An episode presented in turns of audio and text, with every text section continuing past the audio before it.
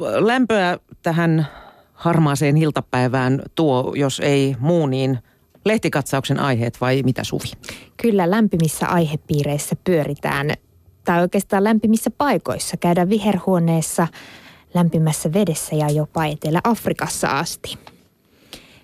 Kotivikki kirjoittaa pihan parhaasta paikasta. Haaveiletko todellisesta lähiruuasta tai, tai kivasta oleskelupaikasta? Huolella suunnitellusta viherhuoneesta on iloa ympäri vuoden. Ja tässä on annettu nyt sitten vinkkejä tämmöisen oman viherhuoneen pystyttämiselle. Suunnittele hyvin. Kun suunnittelet kasvihuonetta, mieti huolella mihin tarkoitukseen ja minkä kokoisen kasvihuoneen haluat. Tarvitset sitä suuremman kasvihuoneen, mitä enemmän kasveja ajattelit sinne mahduttaa. Sitten tarkista säädökset. Tarkista oman kuntasi rakennusvalvonnasta kasvihuoneon kokoa ja toteutusta koskevat asetukset. Ne vaihtelevat eri kunnissa. Myös sillä on merkitystä, aiotko rakentaa taajama- vai haja-asutusalueelle. Sitten valmis vai itse tehty. Helpoimmalla pääset, jos hankit valmiin kasvihuoneen, jonka runkomateriaalina on metalli tai puu.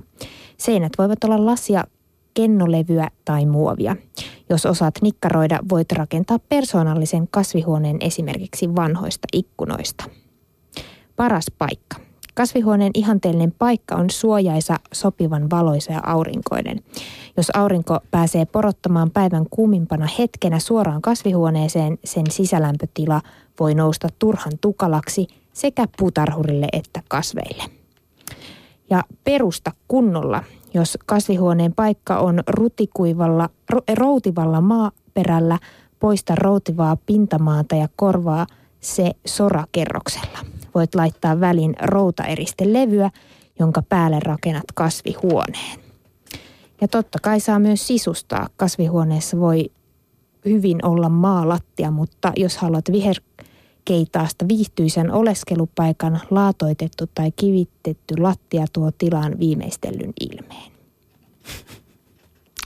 Siitä vaan sitten snikraamaan omaa pikku kasvihuonetta. Tuossa tosin unohdettiin kertoa, että siinä on aivan hirveä homma siinä ylläpidossa sitten. Että kivahan se on katella, jos, niin, jos joku pitäisi sen kondiksessa, niin mikä jottei.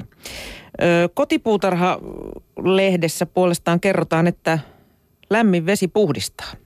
Vesi vanhin voitehista sanonta pätee nimittäin myös kasvien hoidossa. Kuuma käsittely parantaa siementen istukkaiden ja taimien terveyttä. Oikeastaan vesi ei ole kuumaa, korkeimmillaankin 50 asteista. Luomu mansikaviljelijät puhdistavat rönsytaimia mansikkapunkeista ja ankeroisista upottamalla ne kokonaan 45,5 asteisesta 46,5 asteiseen veteen. Työssä käytetään termostaatilla ja vastuksella varustettua lämmitintä. Omien valkosipulien ja sipulien istukkaiden liottaminen lämpimässä vedessä torjuu naattihometta, joka saattaa säilyä varastossa talven yli. Siemenlevintäiset sienitaudit ovat ongelma muun muassa kaaleilla, sellerillä ja herneillä. Veden lämpötilan ja käsittelyajan suhteen on oltava tarkkana, jottei itävyys kärsi. Uittamisen jälkeen märkien ja helposti paakkuuntuvien siementen pinta kuivataan ja ne kylvetään saman tien. Lämpimän veden on havaittu edistävän mustaherukan pistokkaiden juurtumista. Tanskalaisissa kokeissa havaittiin, että lyhytkin liotus vähensi tuntuvasti äkämäpunkin esiintymistä. Eli voiko nyt niin kuin perunan keitin, keitinvedet sitten niin kuin uuskäyttää? Niin, mä en koskaan aikaisemmin kuullut tämmöisestä kuumavesikäsittelystä. Ihan uusi juttu muu. Kaikenlaista. Kyllä. Maailman kuvalehti vie meidät Etelä-Afrikkaan välipala kirahvin luokse. Hevosella höystetty lasagne on jo vanha juttu, mutta maistuisiko kuivattu kirahvi? Tai kenguru? Lihatuotteista on löytynyt yllättäviä vierailijoita myös Etelä-Afrikassa. Kun eurooppalainen lihaskandaali kävi kuumana, päätettiin Etelä-Afrikassa ottaa paikallinen suosikkiherkku biltona suurennuslasin alle. Biltongia on eli kuivattuja lihasuikaleita on maassa myynnissä kaikkialla ja sellaisenaan syötävät kuivalihat ovat tavallista naposteltavaa vaikka välipalana tai retkieväänä.